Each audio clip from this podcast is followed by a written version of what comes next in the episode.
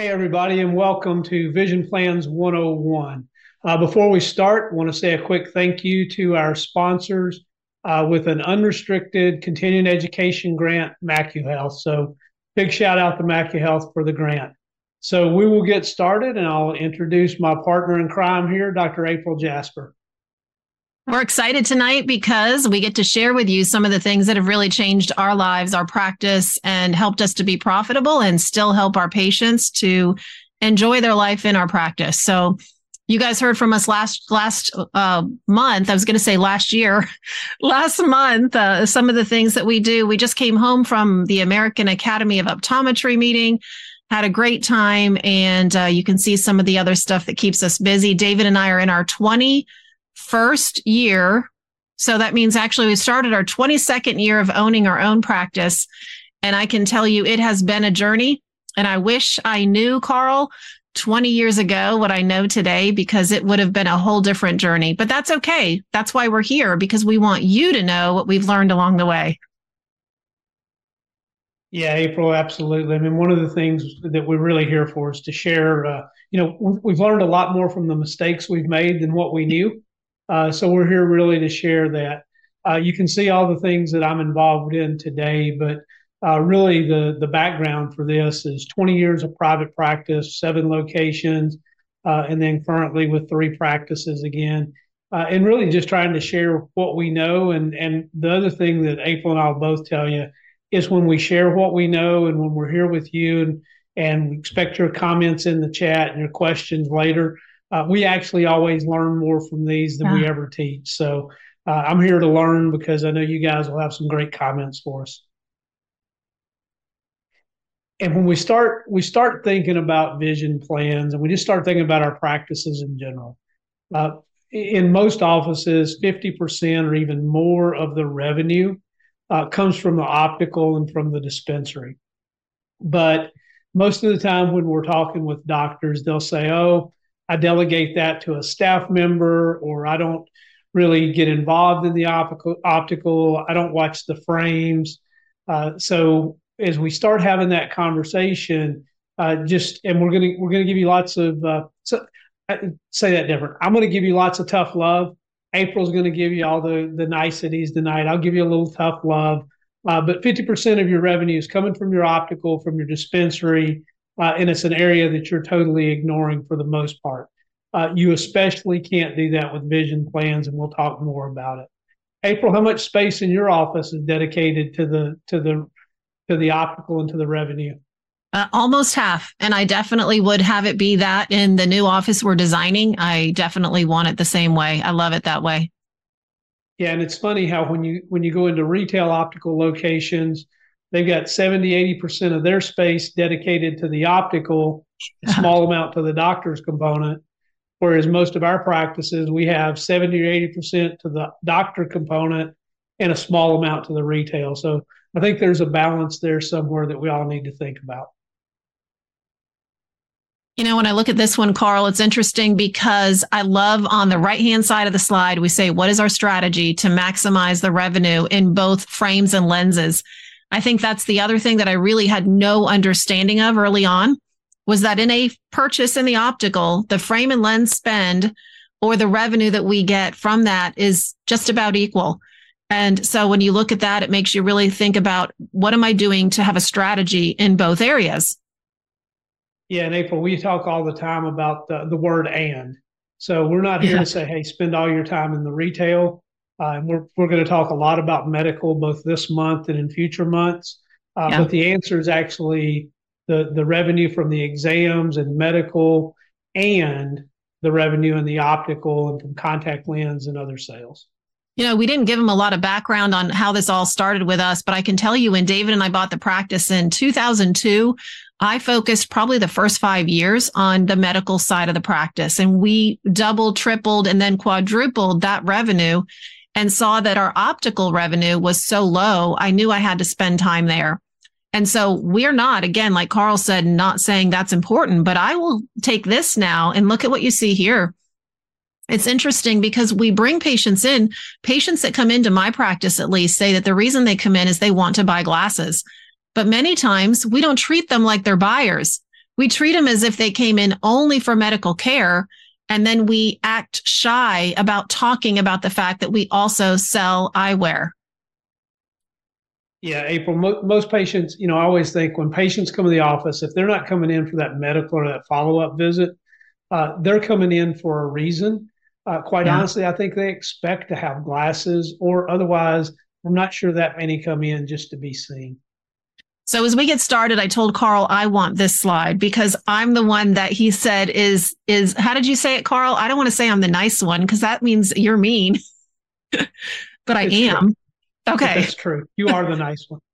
But I want you to think about this this way. I want you to have a little piece of paper next to you or your phone where you can take notes. That's totally fine as well. And as we go through this, I want you to think outside the box. This is time that you spend getting CE, but in the end, I really want you to make money as well and bring value to your patients. So Carl and I want you, as you listen, begin with the end in mind, meaning you're going to go home. You're going to be more profitable when you go to the office tomorrow. And we want you to look for opportunity to where everybody on your team can add value. Now, here's some good news in case we forget to tell you later. This is recorded and you can watch it again later. And so you won't get CE the next time you watch it, but we're totally fine with you having your whole team jump in and watching, watch this again next week when it's out for uh, you to watch on demand because everybody on the team has value. Look at the office that you're in through the eyes of your patients, not just your eyes. And then if you hear something today where you go, are you kidding me? I've been doing this 25 years and I didn't know that. Don't be mad at yourself. Just be committed to creating new opportunities for you and your team. Yeah. And then the other thing I'll caution everybody here at the beginning April is uh, uh, we're going to cover a lot quickly. Yeah. Uh, but this is a beginning, not the end. So this is this lecture we'll do tonight. Uh, but in a lot of areas we're going to cover, we're going to go in detail in later lectures in future months and all that'll be archived for you and your staff as well. So we're kind of giving you the end of the book before the beginning. And I stole all this from Carl and Katie. The beauty of them having so many practices and so many employees and so much complicated stuff in their life is that they had to simplify the process and I got to take from them. And we want to give everything to you. They created a, a consistent protocol. And that's so important because if we're not consistent with every patient utilizing technology and keeping our team involved, then we won't have that success we want to see in our practice. And then we want to create patient tools. And we've done that. We're going to share some with you today and continue down the road. Handouts, apps, things that we use in our practice that help us to be successful. All right, yeah, Carl. The other thing we're going to do, like we try to do with all of our lectures, again, we're going to learn from you guys. Yeah. So the chat box is open. Please put your put your comments or thoughts in. Uh, share your best practices. Uh, we're going to talk about a lot of things. We're not going to talk about money. Uh, and and here's the other thing. Uh, you know, we're both going to be glass half full, uh, and we're going to look yeah. at the positives out of uh, vision plans and what they bring to our offices. Uh, we all have the same challenges, but managed appropriately in your practice, they can be very profitable. So we've got some questions for you. So you should see a question popping up, and we sure hope you'll respond. And the question is what is your yeah. biggest challenge, right? Yeah, what's your biggest challenge in your office today? And and we've done this question, April, what for 15 years, unfortunately. Yeah. Uh, and it hasn't changed a lot. But what's your biggest challenge today? Staff, manage vision plans, not enough patients, uh, online competition, you need doctor coverage or other. There isn't something else that we're not thinking about. Uh, and if you put in other, type it in the chat box. Let us know what you're thinking about uh, so we can either cover it now or we can cover it after the lecture part's over. Yeah. So the way this is going to work while we wait for your answers to come in, after we finish the 50 minute, 50 minute CE portion, you'll have a chance to join the next session. The next session is not CE. So you can ask us anything you want and there's no rules in that section because we can just talk. And so we'll carry the questions over into that as well. And we hope you'll spend some more time with us there where we can just talk about whatever comes to mind. All right. I don't How think we doing on answers here, April. I am looking still to see. It looks like people are still chiming in. And uh, when you look at this, though, I think, Carl, it's changed for me. Believe it or not, when I first started in practice in uh, 2002 in the in our private practice, I really thought that our biggest challenge, we had a ton of patients, but we were taking every every insurance known to man. And so for us, that was a big challenge is was figuring out how are we going to move from where we're at today to having a, a higher revenue per patient. So what I didn't know my challenge was, was moving to a higher revenue per patient. All right. I got an answer. You ready for it, Carl? Yep. Where are we at? 39% are managed vision plans. So that's the big one. And so good thing they're on this uh, webinar. And 30% are staff. That's number two. The next one is a tie between online competition and other. So I'm going to go over to the chat in a second and see if they told us what other is. And then need more doctor coverage and not enough patients was the lowest at 6%. Okay. So those of you who said other, we hope you'll throw in the chat uh, what your other is, and we can talk about it in the next session. Yeah, and that makes sense. I mean, for the last 10, 12, 15 years we've done this, it's always been managed vision plans and staff I'm actually a little bit surprised that staff wasn't number one. Seems as I talked to doctors today, that's even a bigger concern than the managed vision plans. We are excited to have CooperVision as a sponsor of our podcast. CooperVision is one of the world's leading contact lens manufacturers, and they serve eye care professionals and patients in over 130 countries. Their innovative products help millions of patients see every single day. One of the technologies and innovations that we love the most about CooperVision is their groundbreaking technology in soft contact lenses that helps to slow the progression of myopia in children 8 to 12 years old at the initiation of treatment. So, April, what are the things that we're going to talk about on uh, how to be more profitable with vision plans? All right, we're going to try to get through all 10 in, in the next few minutes. And I promise you, we won't go into a lot of detail, but we also promise you we will come back with more detail that will help you more. Yeah, and what I would tell everybody is there's 10 here. You can't do all of them. Uh, pick pick one tonight and sort of focus on that for the next little bit, and we'll go from there. So uh, the number one thing, and, and, and, April and I talk about this a lot, is you've got to understand the rules. Um, so let's let's start with a question here, April too. Uh, so we're going to ask everybody to respond, uh, and we're going to go ahead and give you the answer while you're responding.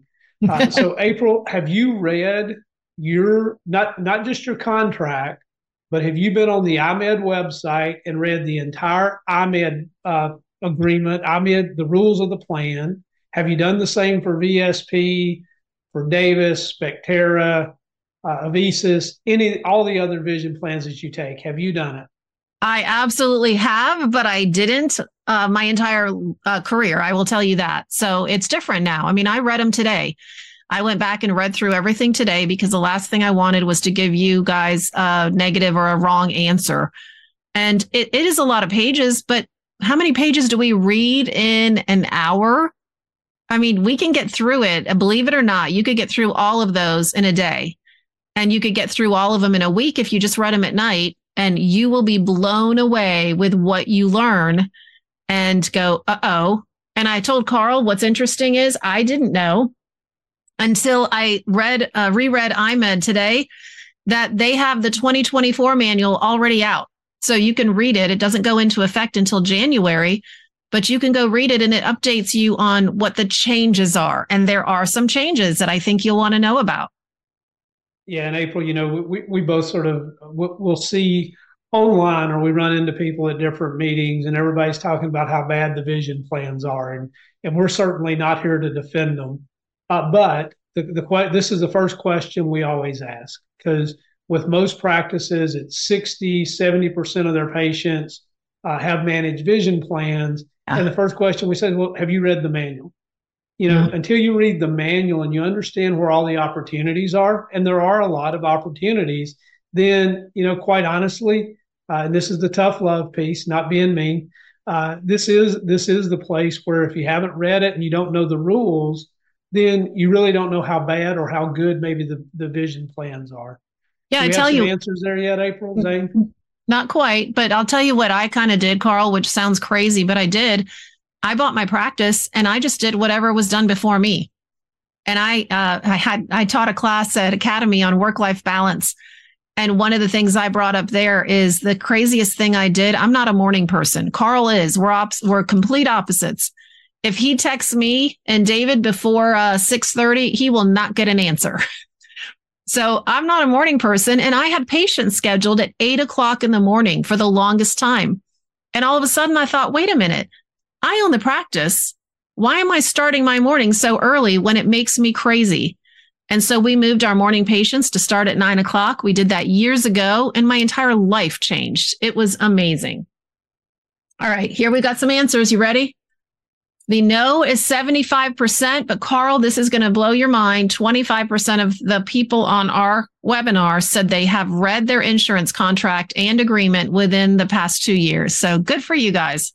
Well, I mean that that's incredible because April, you know, when we've done this lecture, we've asked that question for a long time too, yeah. and typically the answer is, you know, it's it's two people in the entire room. So yeah. kudos to those that have read it, and and stuff's always changing. And again, we're going to look forward to the chat and what you say and what you tell us. So why do we tell them here, Carl? Somebody's going to ask us. Why do we tell them to print it? We already told them why they should read it, but why print it? Yeah, you you always want to have that reference, and there's times that you need to show it to not only your staff, but occasionally a patient. You'll need to show it to them. Uh, but for us, uh, I guess I'm an old guy, so I like it printed, uh, and I like to be able to have the reference, and I like to highlight the parts uh, that really are key parts that we can implement in the office that increase the revenue. Yeah, and the other reason we always want you to do that, and at least save it somewhere on your computer every year, because if you ever get audited you don't want to be judged in three years for the rules that exist then. You want to be judged for the rules that existed at the time of the of the of the year of your audit. And did I say that right? Do you know what I mean? You yeah. want to know the rules for the time period that you printed the records for because they will be different and you won't remember. So you won't even know how to defend yourself. So Yeah, and the auditor might not remember either. So good point. They're typically ODs that are just doing the audits and they may not be looking at the same rules. If you suffer from dry, scratchy, irritated eyes, the problem may actually stem from your eyelids.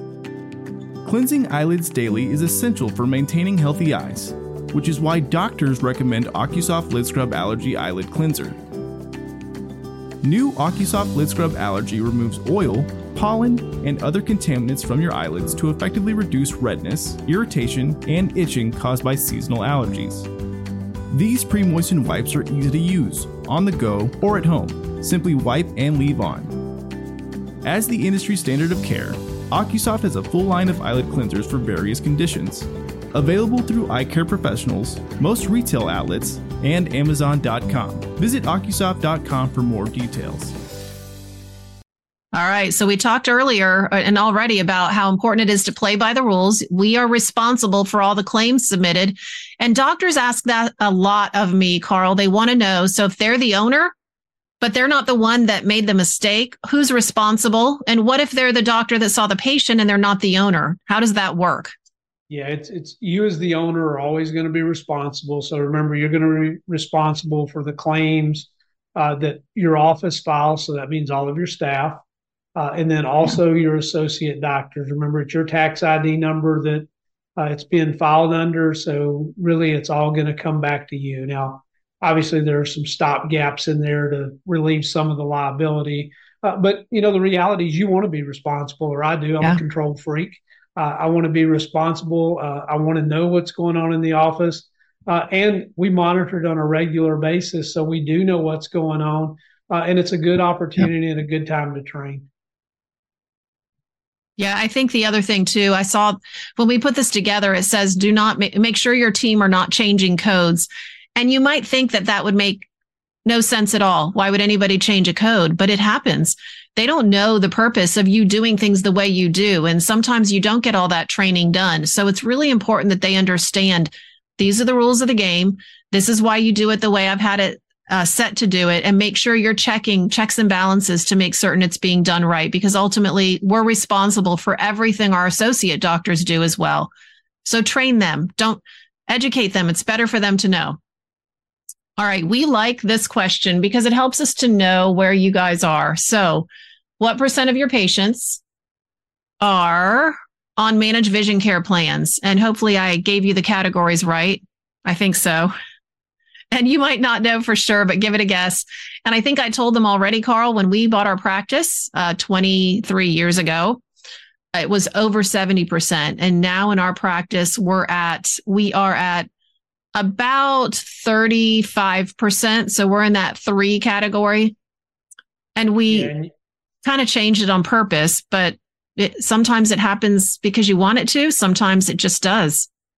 Yeah, I think April, your practice is a little bit unique. I think you've been very intentional yeah. in your practice on how you've changed it, and you're in a market that can do that. If you look uh, just at the numbers and at the average, uh, there's what 330 million people in the U.S. About 225 of them have some sort of a managed vision plan. You layer on top of that the federal plans. Uh, you know, included in that is the 93 million uh, that have Medicare or Medicaid and the CHIP program. Uh, so, you know, I think most offices, I'm going to be really surprised uh, if it's not skewed to number four and five here of well over 50 and, and a fair number over 70% uh, with managed vision plans. So, be interesting to see what this result comes back or do, do we have a, you know a group of outliers here tonight that have read their manual and have done a little bit more of what you've done than than what's really going on out there all right, here's the answer. So 39% are at 51 to 70% managed vision care. Over 70% is 24% of our audience. 31 to 50% is 24% of our audience. 0 to 10 is 6%, and 11 to 30 is 6%. So the biggest group is 39% at number four. Yeah. And then total, if, I, if my math was right, between four and five, uh, 60% of the audience is over 50%. Yes. So, un- understandable why they're here and why this topic's important to them. So what I wanted to do originally, as Carl switches the slide, I at, at, the beginning I really wanted to remember, and I didn't, to have you guys think about as we go along where you can increase your revenue every time we go. So be watching. I promise we're getting there. We're just kind of setting the stage for why you want to be in that space. But the first thing we want to make sure everybody understands is there's a lot of places you'll find that you truly are making mistakes. One of those is in how you bill for medically necessary contacts. And the good news is all the rules are right there on the website. They're right there in the manual. And I like printing it as well because then I can give it to my team that is doing a lot of that billing, show them exactly what to do, highlight it, go over it with them a few times, and then I like to randomly check those EOBs when they come back to make sure that we're getting paid correctly. That way you make certain that those uh, VDT measurements that different, uh, both EyeMed and VSP will pay for those. Those are the special measurements you take when you fit them in a digital lens. Medically necessary contacts, make sure your pricing strategy is set right. We'll talk about that a little bit and then be very consistent with vision versus medical. Carl and I are going to talk about that later. And all patients treated equally, what that means. And I, I, the way I interpret that in my practice is be consistent in the way you sell so that every single time, and even fitting contact lenses. So every single time a patient comes in, they're offered the same opportunity for the best products. Yeah, in April, that's where those protocols are going to come in. We're not going to talk a lot protocols yeah. tonight, but uh, a strategy for your practice, having set protocols, uh, and it makes it easy on staff. Uh, it makes it easy on associate doctors if you have multiple doctors, if you have a consistent way that you do everything in your office. Uh, and then we're going to talk about non covered services. Uh, and I'll, I'll, just tell you our view on vision plans is uh, we, we look at vision plans a lot of ways as, as marketing. we accept that discounted rate. It's really not insurance, it's a discounted fee for service that we've agreed to accept, uh, but we spend zero on marketing. So we're able to capture patients, have them in the office, and then once they're in the office, whether we're profitable really depends on us, our staff, and our processes and protocols to be profitable.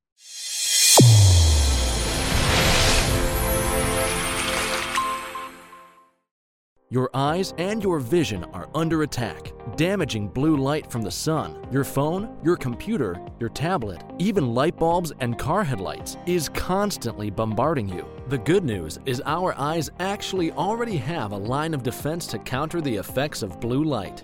This defense is made up of three pigments called carotenoids. MacuHealth with Micromicelle, the only supplement with the exclusive patent on all three macular carotenoids and micromicelle technology. All right. So processes that we put in place. One of them is just making certain that we uh, look at our lab bills to be to make sure that we've received all of our discounts that we should have and warranty on any job that should be that should have a warranty. And I'm going to show you a process that we use to do that. We also look at our frame bills to make sure we got the right discounts on those. And then we want to make certain, as I said before, that our EOBs come back correct. I want to know that when we're submitting our claims, we're getting paid for everything the right amount and we're getting paid for the right products and services. So that's something to watch. I know, Carl, you guys have had stories over the past of insurance plans not necessarily paying correctly. Yeah, all, all of these things, especially now, it's all computer generated, and you have a discussion whether it's your lab bill or your frame bill or your other bills or the way your EOBs get claimed.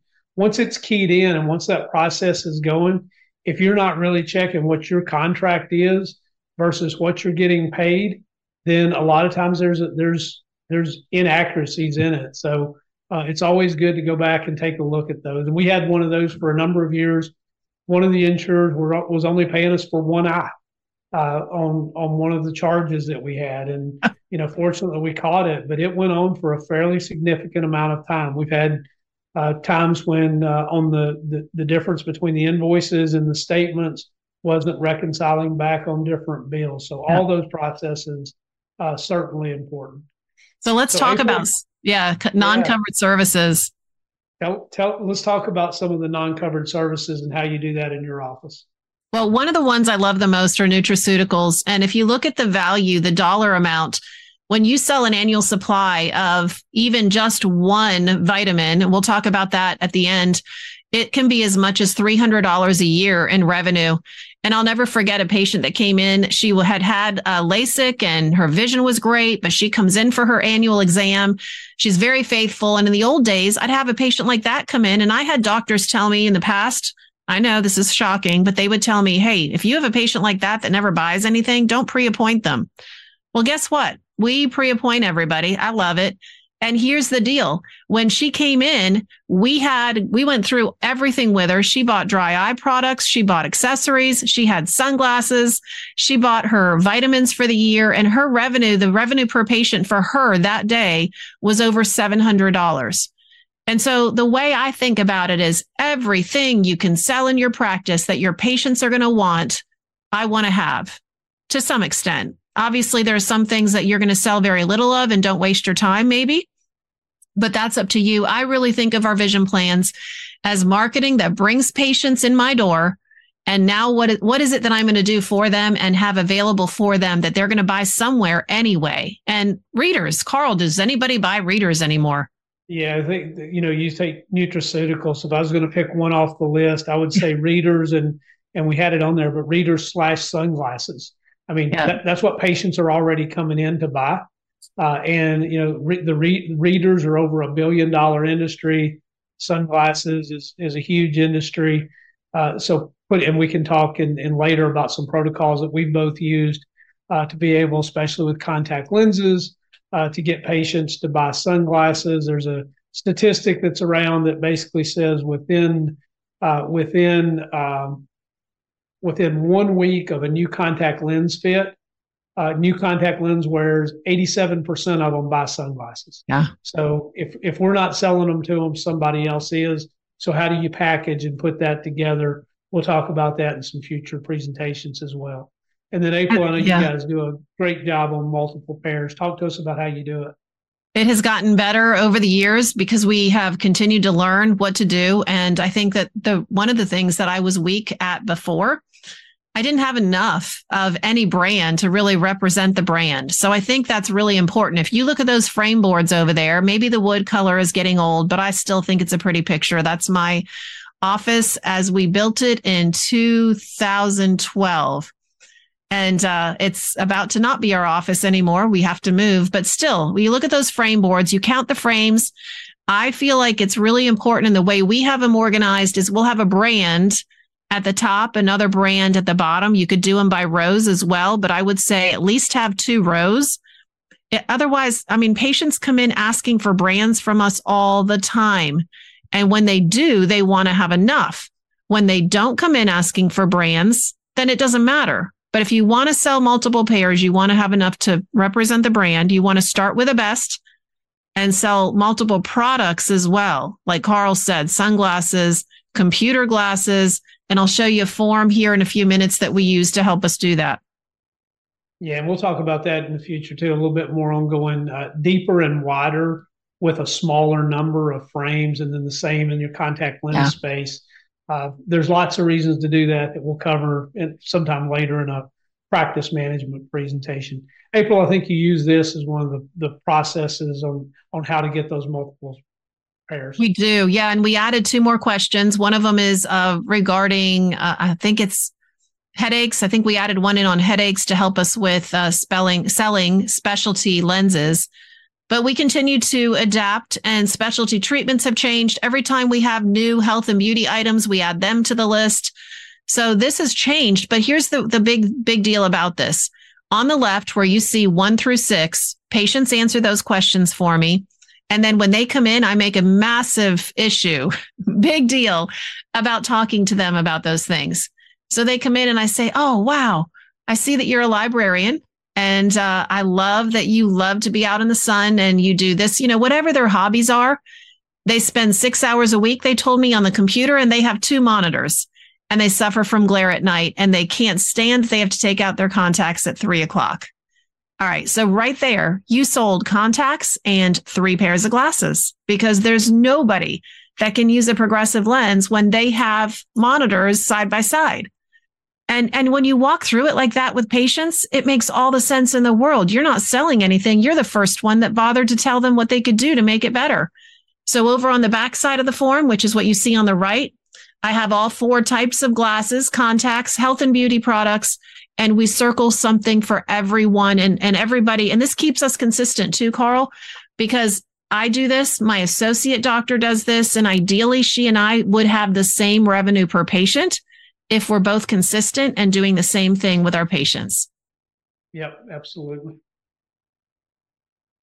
And this is what we use when we actually go out into the optical to work with patients. I fill out all those blanks on the form.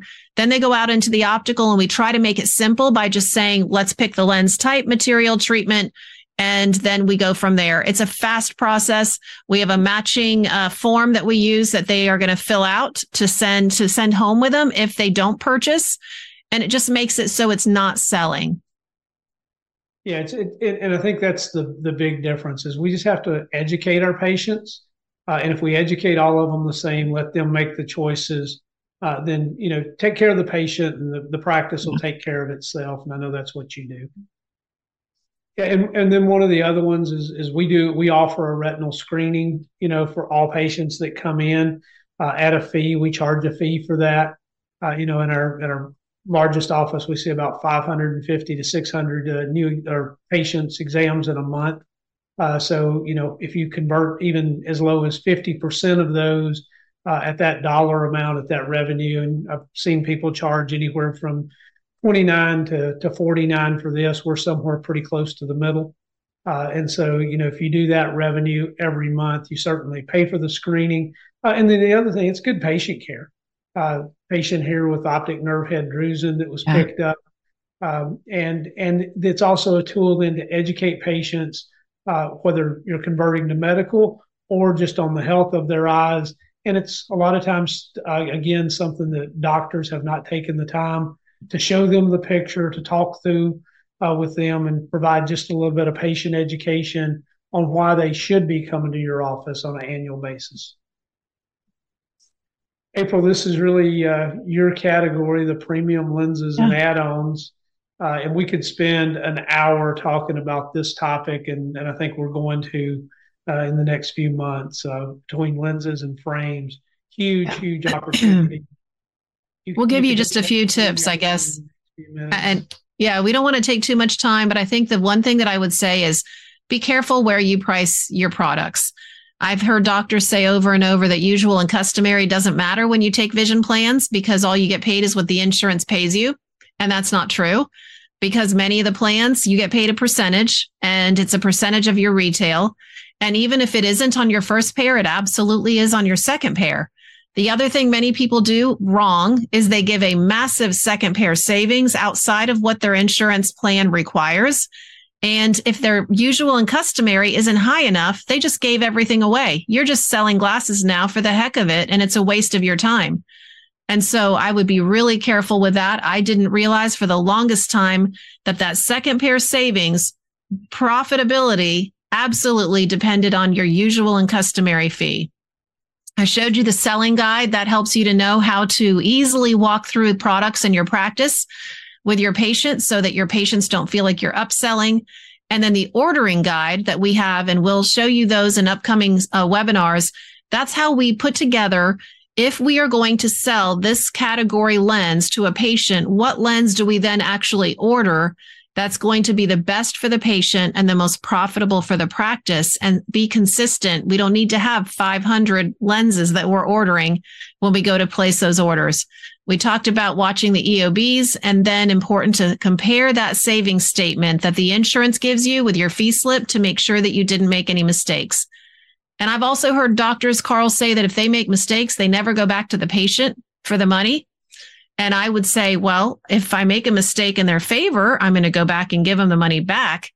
As long as I find the mistake that I've made that's in my favor, I'm going to do the same thing as long as I find it in a decent amount of time.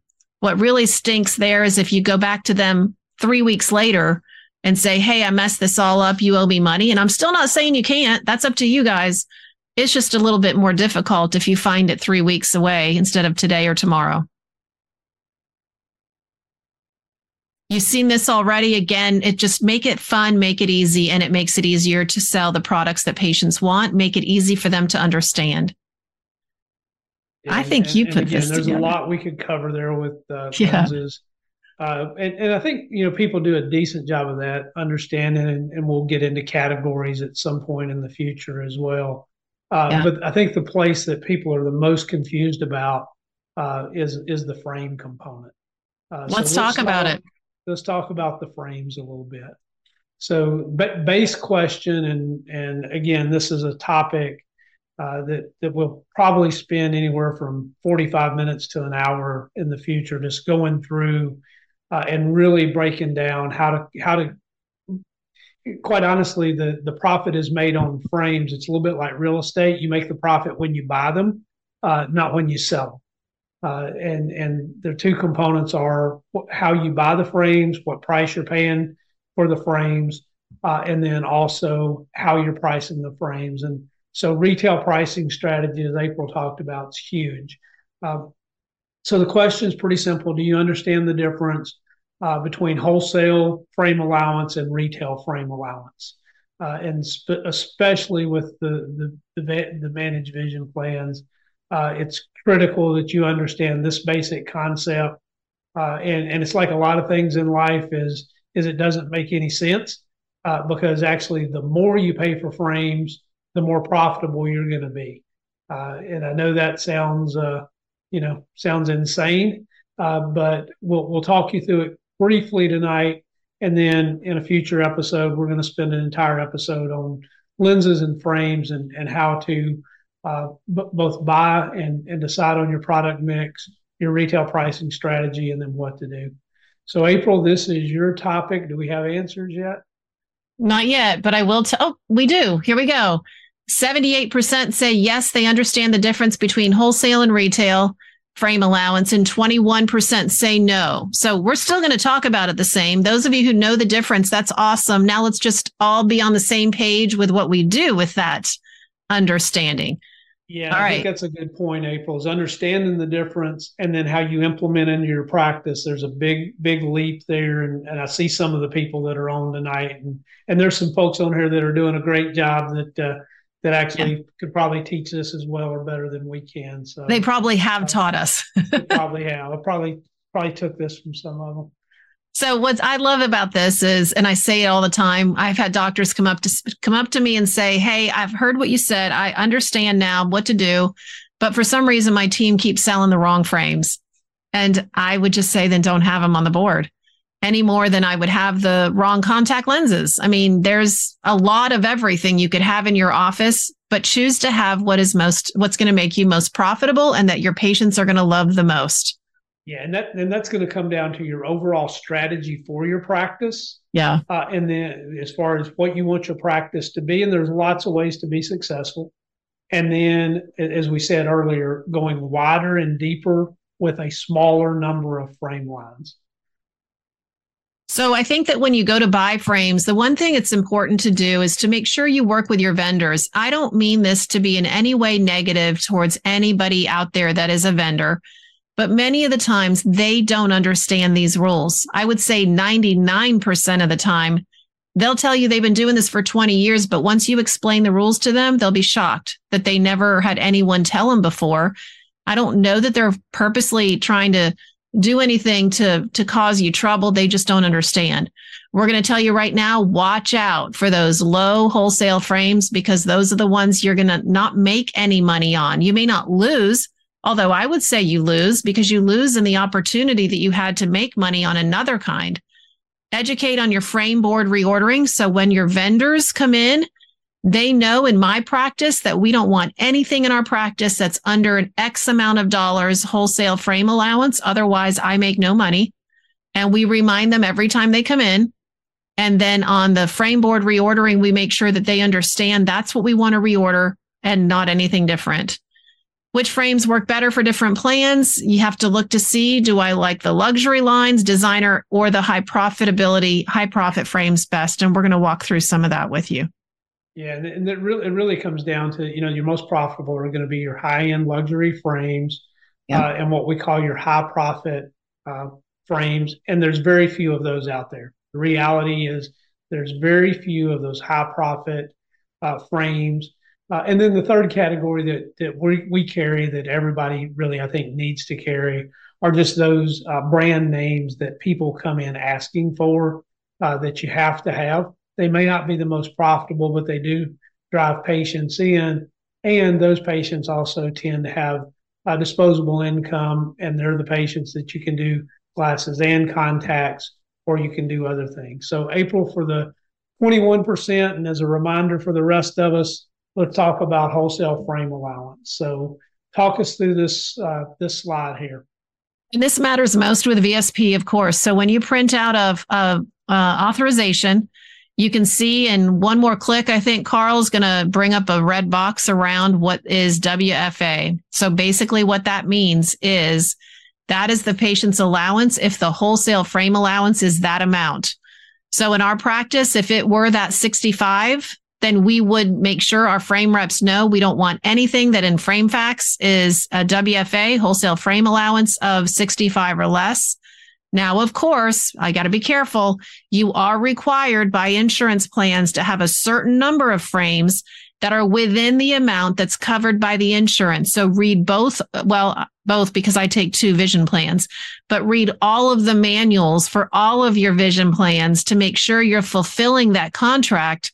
And those are the frames that Carl and I would say you want to make sure you buy those with a great profit margin because that money that you're going to make on those is all going to be in how you bought them, not in how you sell them. If all you get is what the insurance pays. What you don't want to have when you have those that are under 65, in this case, based on this, you don't want to have the one that you paid 55 and it's listed in FrameFacts as a WFA of 55, because then all you make is what the insurance gives you which is covering that cost plus your dispensing fee. So you lose money. Just kick those all out of the office, in my opinion. Yeah, any anything that's a brand name that patients are going to come in and ask for, all of those frames. And this and this this is what sounds crazy to everybody is hey, on these, don't buy the forty five dollar frames, buy the seventy dollar frames. It, yep. And it sounds crazy. So you got to buy the seventy dollar frames. You got to price them appropriately for your retail sales is the only way you'll make money on the frames. buying the $45, $50 frames. If your wholesale frame allowance for the majority of your patients is $65, then as April said, you're you're basically um, you're basically not making any money at all in your optical uh, on the frame yeah. component of that. Uh, and typically, if you're if you're doing that, then there's a lot of other things that that we can help you with and being profitable.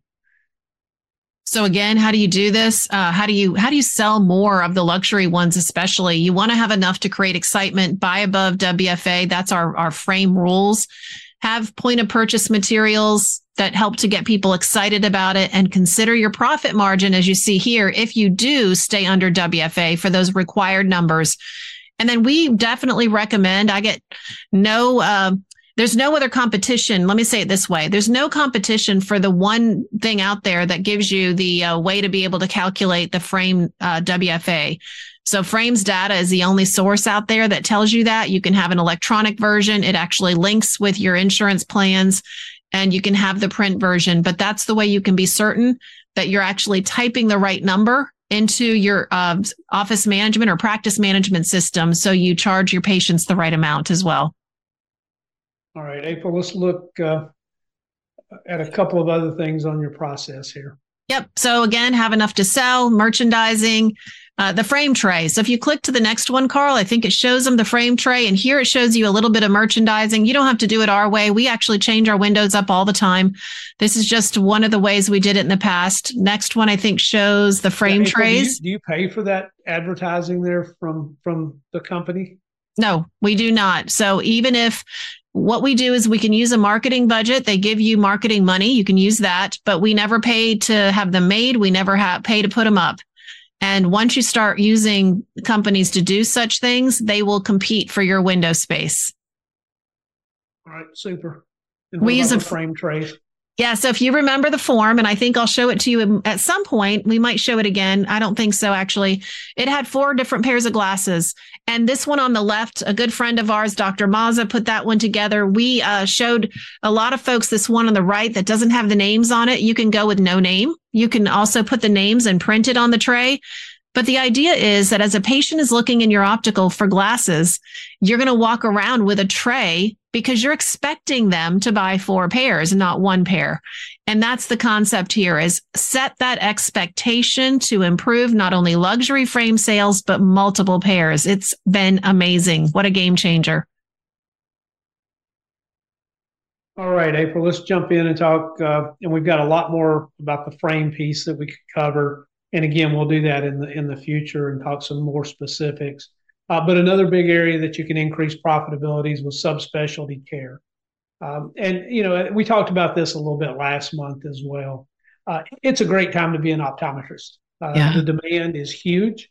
Uh, the disease states for the elderly patients are going up, but also the recognition uh, of of needing subspecialty care or being able uh, the services being in such demand that if you want to carve out your own unique subspecialty type practice or specialty type practice, uh, you certainly can. Uh, pediatrics, the need there is huge. Uh, there, there's not enough pediatric ophthalmologists. A lot of optometrists in their practice have made the strategic decision not to see children. Uh, and then there's a huge underserved population. So, you know, if, if your heart's there and and this is practice. This is uh, from our office, and we actually see a, a fairly significant uh, uh, special needs population uh, in kids, and it's it's very rewarding. Uh, it may not be the most profitable, but at the same time, when you take care of those kids, uh, there's a stickiness to those patients and to their families, also to other patients that see it, and, and the other benefits staff.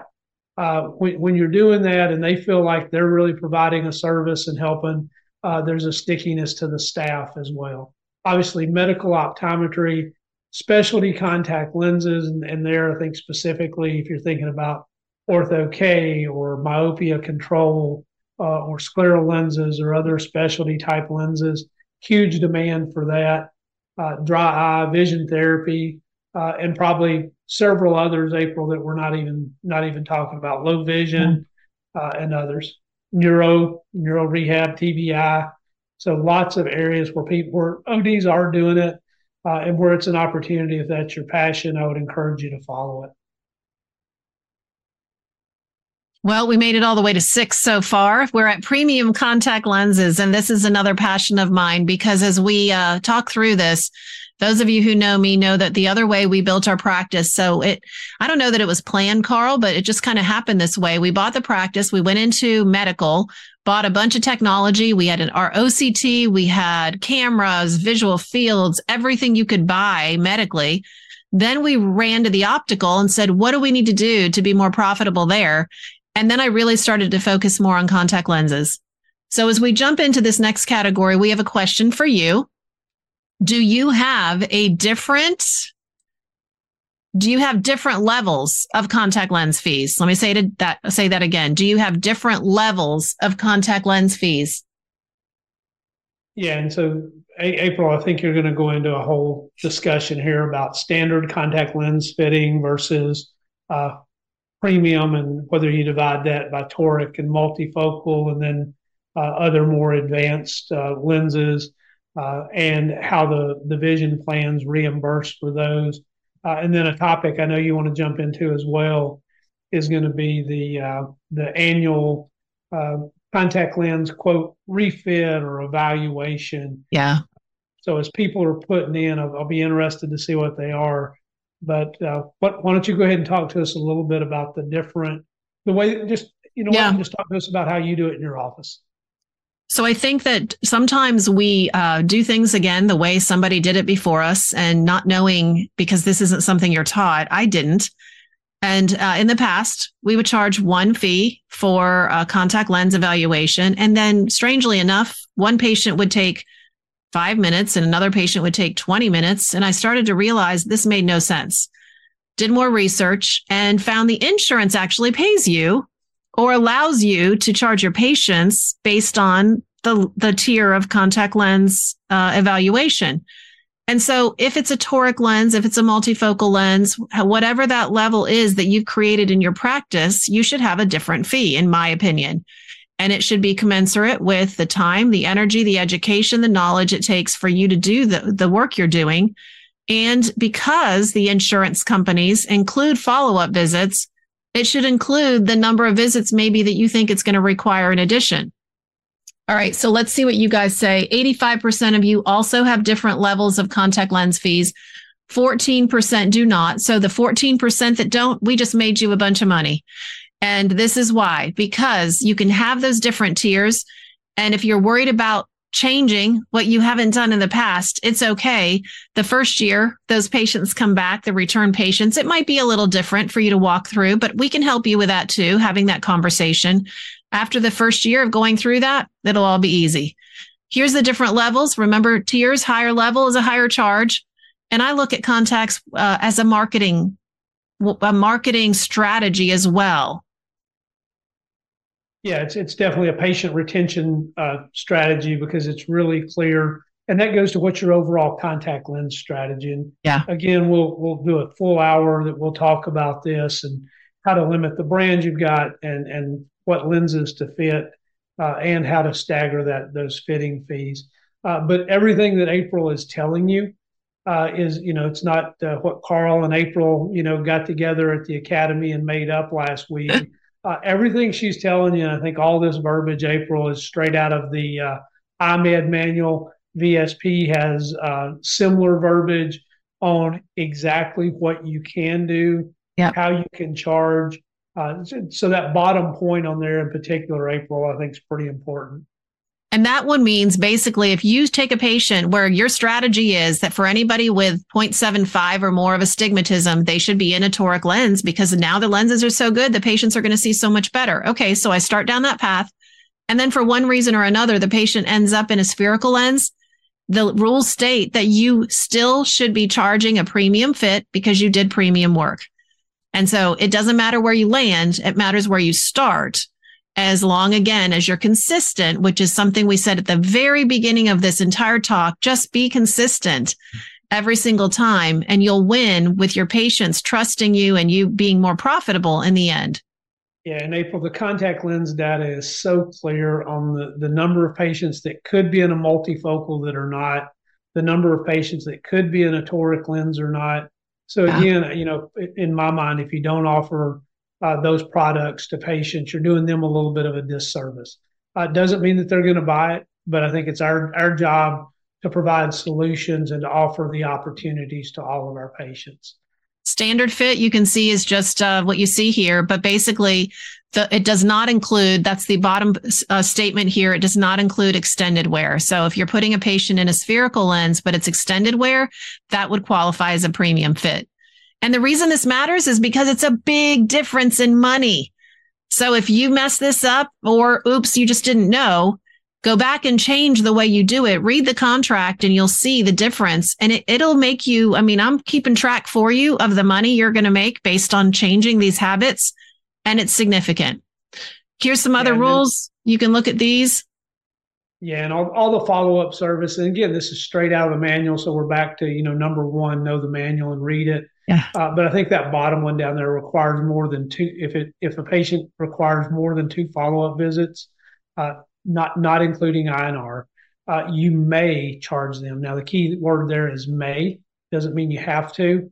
Uh, the only thing I would say is if you're if you're going to charge again, be consistent uh, with the policy in your office for your sanity, for your staff sanity, and for your associate doctor's sanity.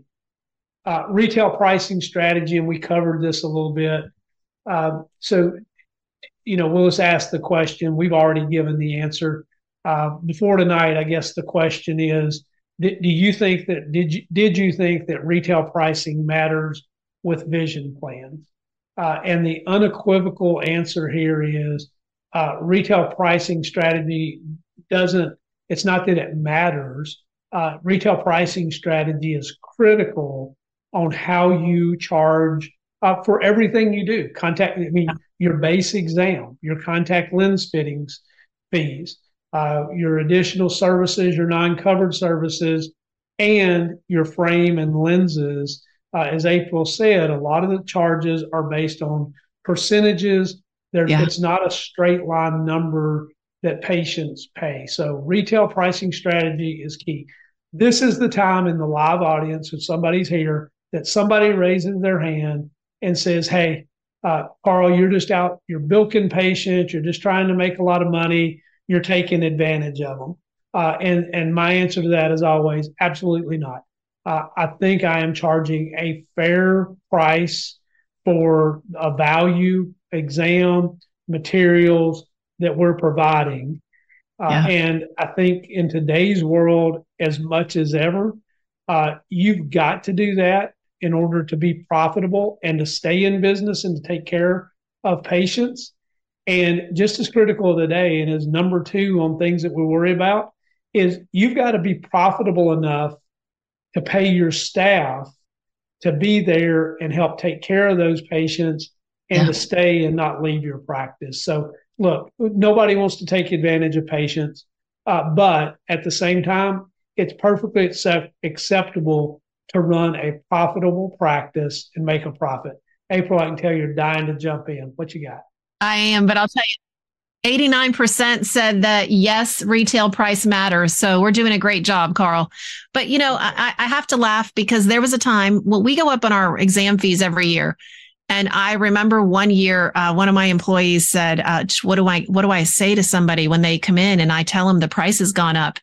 And I said, "Well, first of all, you don't have to tell them the price went up.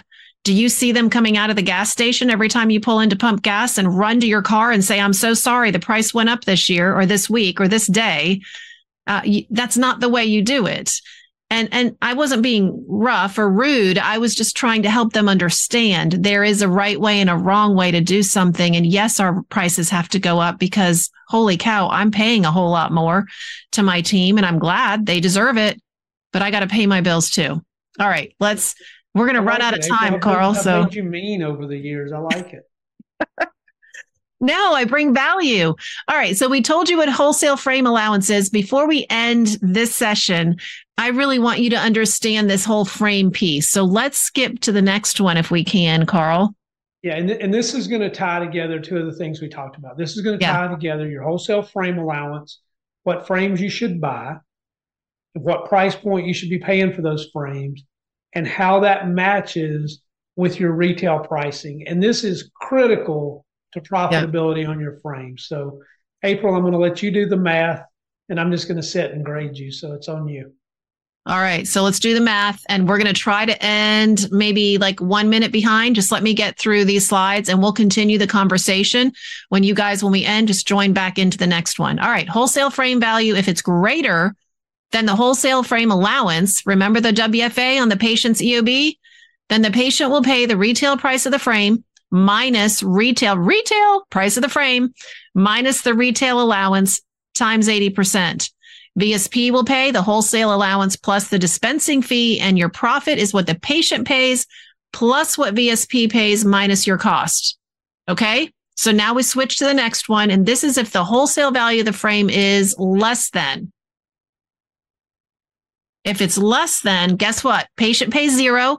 VSP pays the same wholesale value of the frame plus the dispensing fee profit, your profit is what VSP pays minus the cost. So here's where you see you can make a big fat zero or well, you'll get your dispensing fee. You make your dispensing fee or you make your dispensing fee plus. And that's the difference in understanding retail and wholesale frame allowance and wholesale frame pricing. So April, let me let me understand that. VSP is always just going to pay the wholesale frame price. Yes, and the dispensing fee. Okay. And so, and I'm sorry, I'm going to take the time to do this because it's important to everybody out there.